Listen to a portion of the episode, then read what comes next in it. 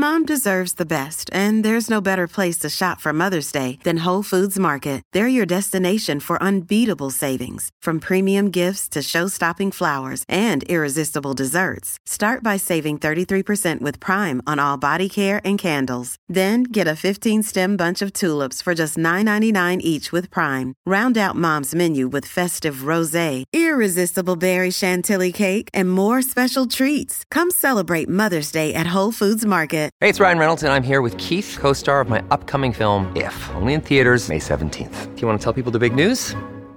All right, I'll do it. Sign up now and you'll get unlimited for $15 a month in six months of Paramount Plus Essential Plan on us. Mintmobile.com slash switch. Upfront payment of $45 equivalent to $15 per month. Unlimited over 40 gigabytes per month. Face lower speeds. Videos at 480p. Active Mint customers by 531.24 get six months of Paramount Plus Essential Plan. Auto renews after six months. Offer ends May 31st, 2024. Separate Paramount Plus registration required. Terms and conditions apply if rated PG. The following podcast contains explicit language.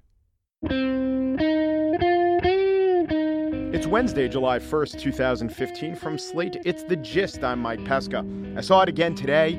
One of these stories about how the military's greatest threats are cyber threats. Welcome to DEF CON 3. I'm KT McFarland. DEF CON 3. Isn't that like kind of medium? Should I care? Anyway, the visuals with stories like these, there's always one image that gets me. And it's not just cyber warfare stories. A lot of stories in the news that have this image, like they'll do a story about how CENTCOM is waging drone warfare from thousands of miles away, and they they show this the room where the drones are being controlled via computer, via laptop. Then a couple days ago, SecDef, Carter Ash, Secretary of Defense, was talking about NATO bolstering its cyber defense, and there was a visual, and it showed soldiers, maybe airmen, military personnel, let's say, sitting at their laptops and typing away.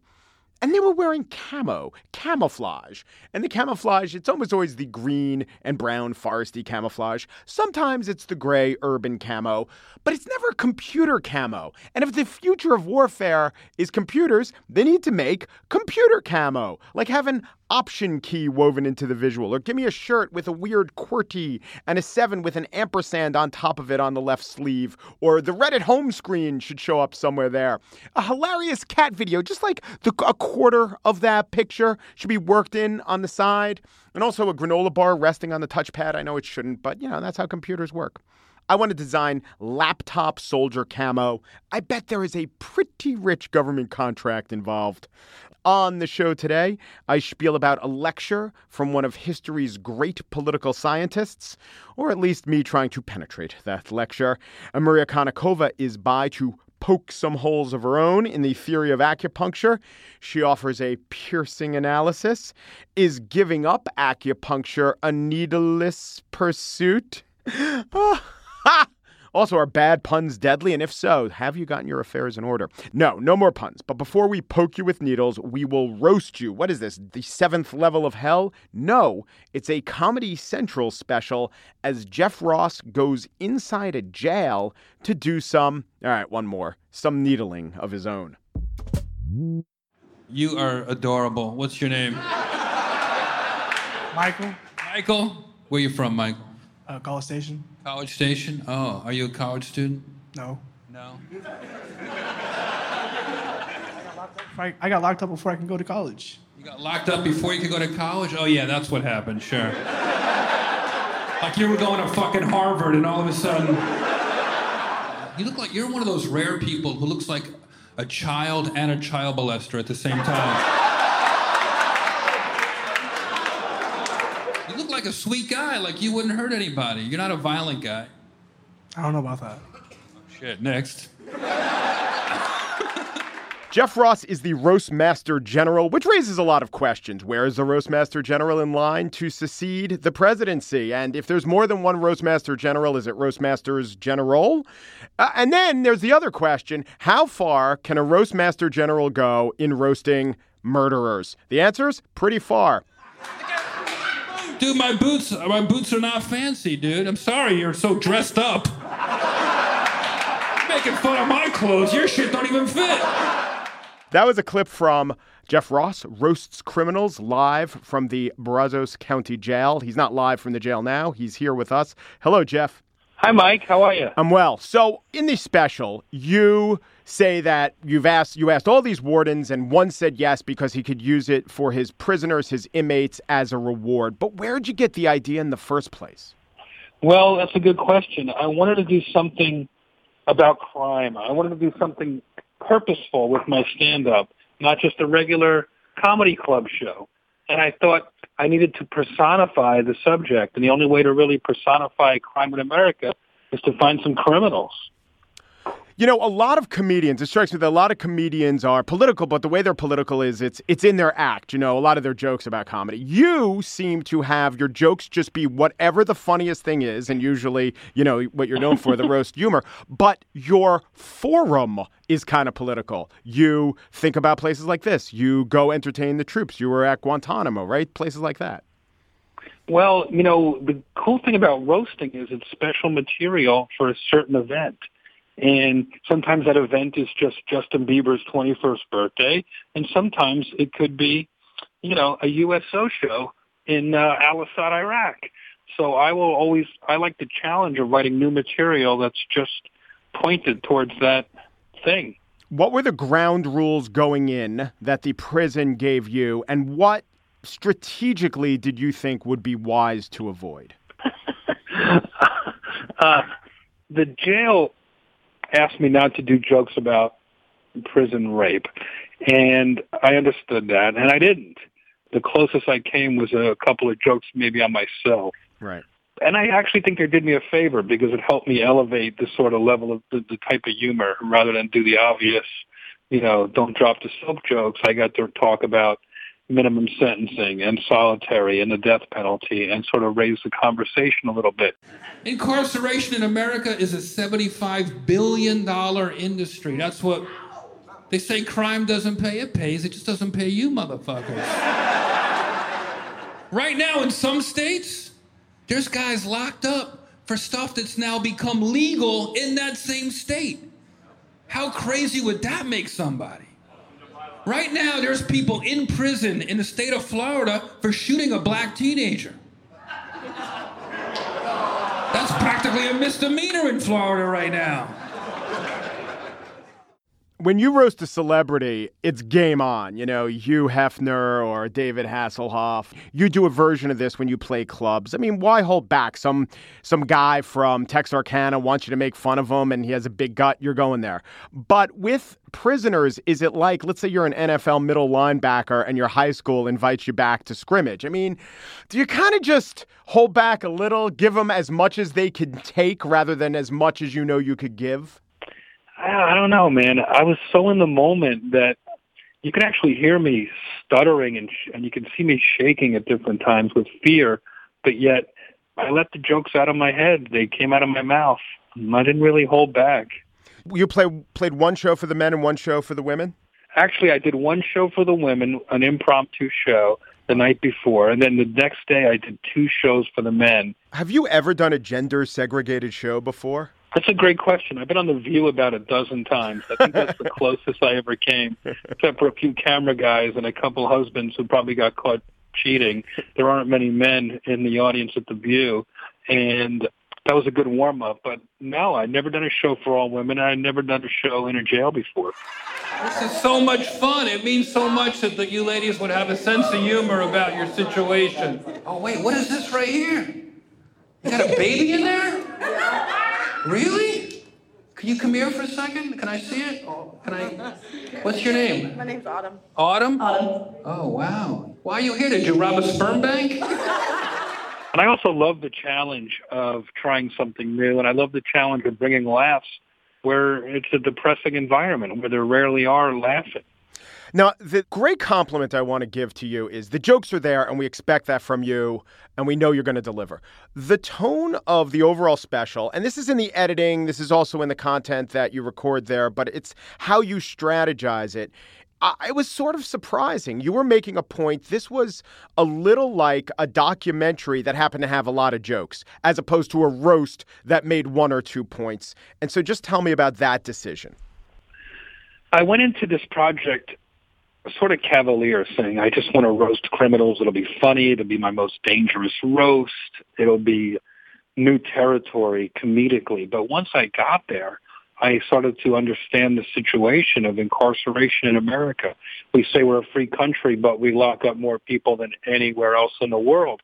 And I started to understand that these people, I, I think compassion started to overtake me in that I met a couple of real dirtbags, but I also met some people who deserve a second chance. And certain uh, of their some of their stories broke my heart, and especially in the women's show, and the way they miss their kids, and the way they're in there for minor drug offenses. Or one woman claimed she was stole baby food and was locked up, and I didn't want to know their crimes ahead of time. I wanted to treat everybody um, at face value and just see what that was like. And I definitely had some sympathy. I feel like a significant amount of these people deserve a second chance. My absolute favorite moment was when you were talking to the Nazi. He had the swastikas, and what did he have? Like 99 marks for every year in jail. And then you yeah. said you should have six million for everyone who died in the Holocaust.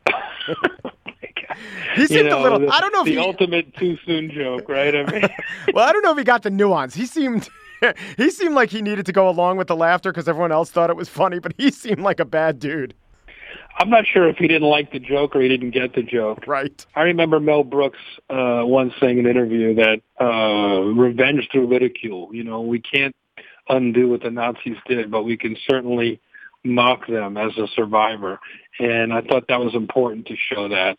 You know, these guys are young and they're dumb and they're wearing swastikas. They can't even begin to understand how dumb that is.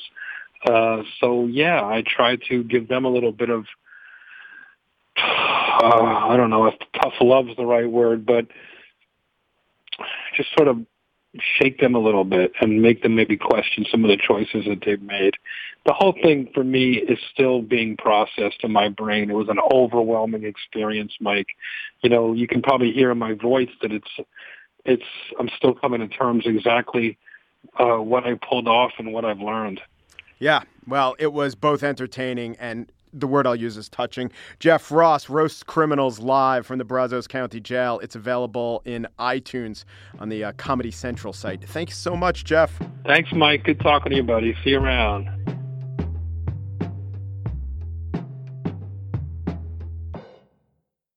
Acupuncture, the ancient Chinese art of acupuncture.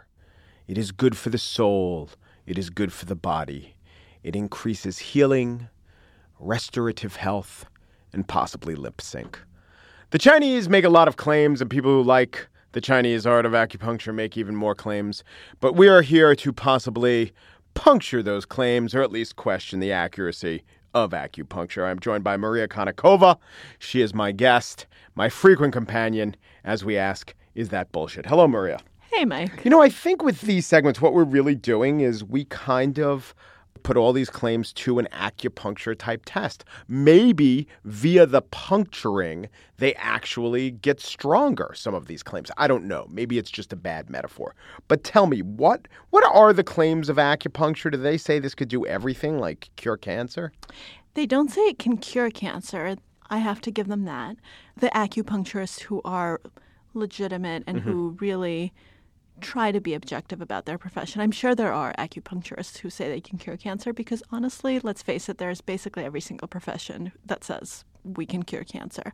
But the ones who aren't the charlatan acupuncturists who've studied and who really believe in what they do, uh, most of them don't say they can cure it. They say they can cure the nausea. Mm-hmm. and the mm-hmm. side effects, and mm-hmm. that they can manage the symptoms.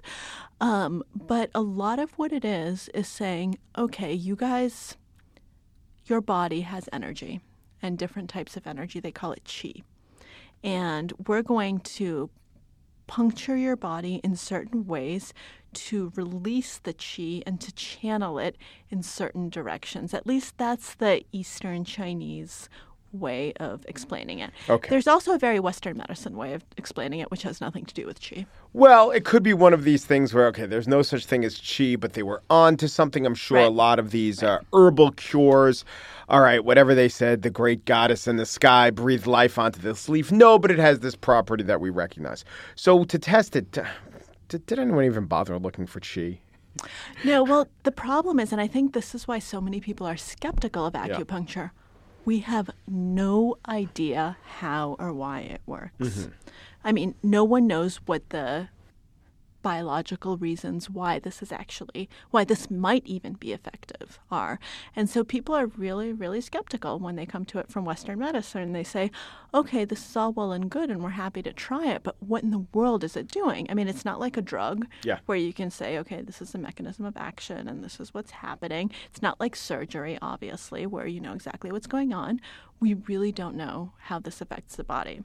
Well, where are they punk? I've never had it done Mm-hmm. to me. What What are they? I know I've seen the needles, and I know they stick them somewhere in your back. Mm-hmm. They I guess do. they can stick them everywhere. Like Or in the how front. far in? Do they draw blood? Yeah, Are they yeah. aiming for organs? Yeah, so they Pretty accurate, acu ignorant. Need some so ignorant so it puncture. depends. It depends on your ailment. The real acupuncturist, you'll come in Mm-hmm.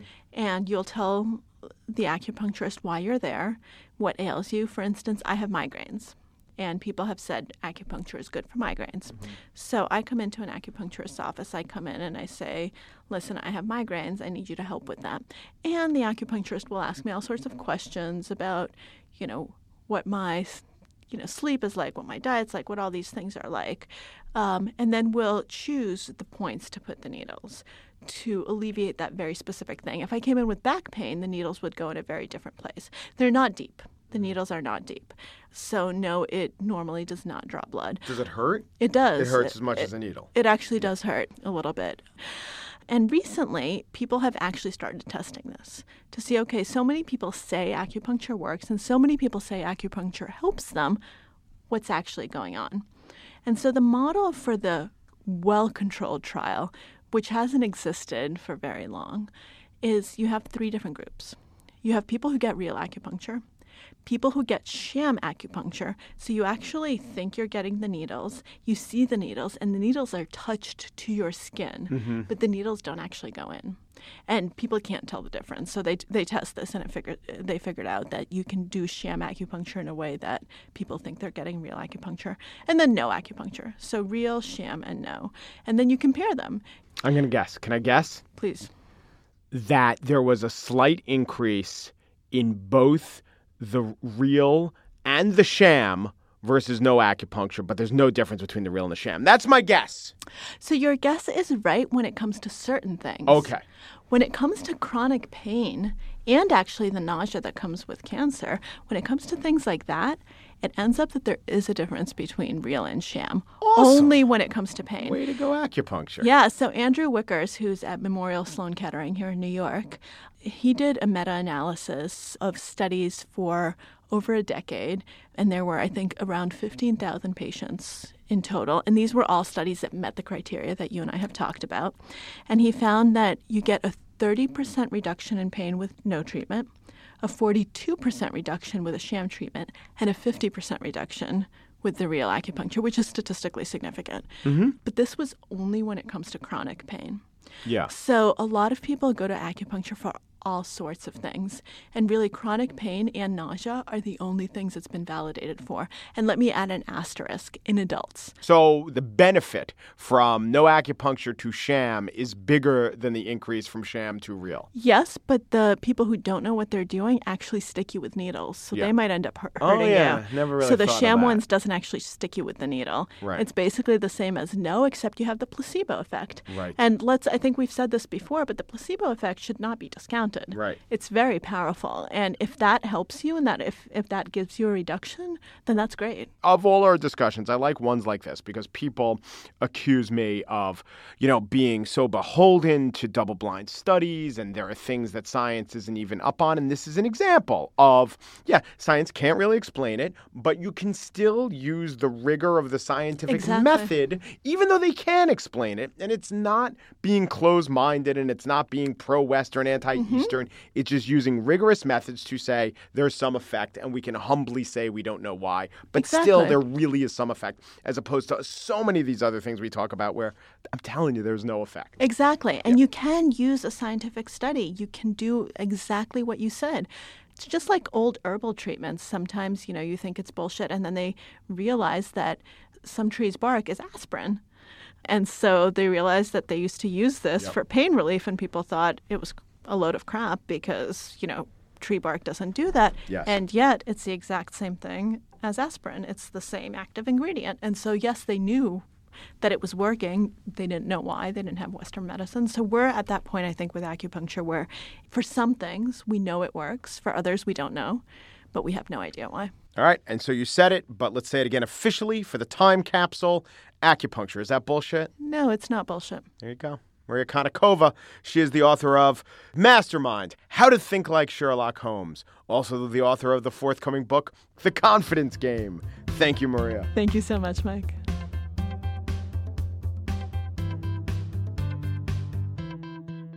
So I got to tweet. I'm really into political science. I majored in political science, and I follow a guy named Urban Demographics. He's a uh, political scientist, and he tweeted out that here it is a recording of a 1984 lecture at Harvard by John Rawls. It's John Rawls talking about modern political philosophy. Now, if you don't know who John Rawls is, just the most important political scientist, a brilliant guy. And yeah, I knew it would be. I mean, it was advertised as 54 minutes, but that's okay. I gave it a shot. I, I dove in. A few seconds in, he asks this question Can you hear me? No. And then a few seconds after that, he comes back with Can you hear me now? Well, he's really wondering. Can't hear me now. And again. Can you hear me now?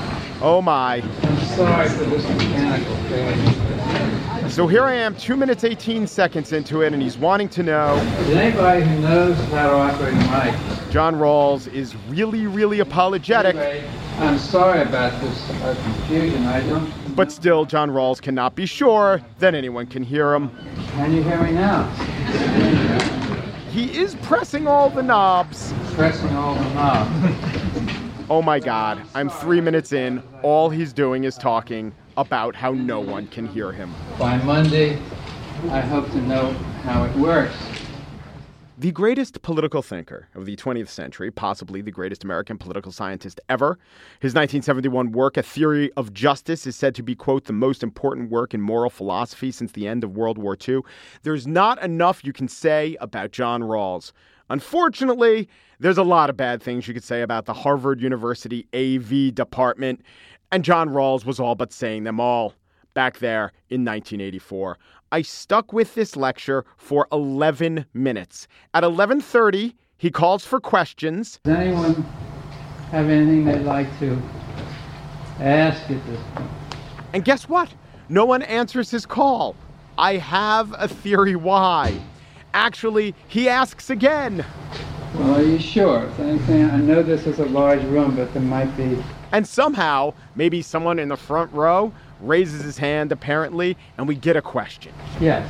Is it going to be, Professor, can you explain your theory of justice? Professor Rawls, can you delineate the difference between a pluralistic and a patriotic theory of politics? No, the question is, what are your office hours?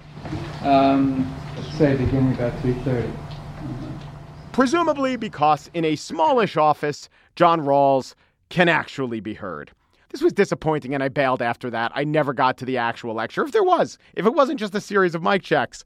But it gave me a great idea for a series amazing works of scholarship, great works of art, all presented with non functioning microphones. Here, Igor Stravinsky's debut performance of The Rites of Spring, preserved on tape, but that tape is taped over with Dark Side of the Moon. Here, the only known conversation between Gandhi and Winston Churchill, but the pause button was on the recorder the whole time. See footage of the moment Bill Gates invents a computer. The lens cap is on. Oh, it's the great minds unmiked, unguarded, unfiltered, and entirely unperceivable. You won't believe your eyes. You'll doubt your ears, and you'll wonder if you're inside some sort of social experiment. Which reminds me social experiment. See Pavlov get his dogs to salivate. Preserved on film that has degraded to a fine wet dust. Listen, I, I'm sorry. I just can't tease you with that. I can't tease you with all this Rawls. Let's go out with some songs of Rawls. I bet you thought I was going to play Lou Rawls. No, actually, there was a musical made about John Rawls' theory of social justice. It turns out the microphones worked, the cameras rolled, and everything, and it is available for purchase for $9.99. But for $12.99, you get the version that won't crash your computer. I need a theory.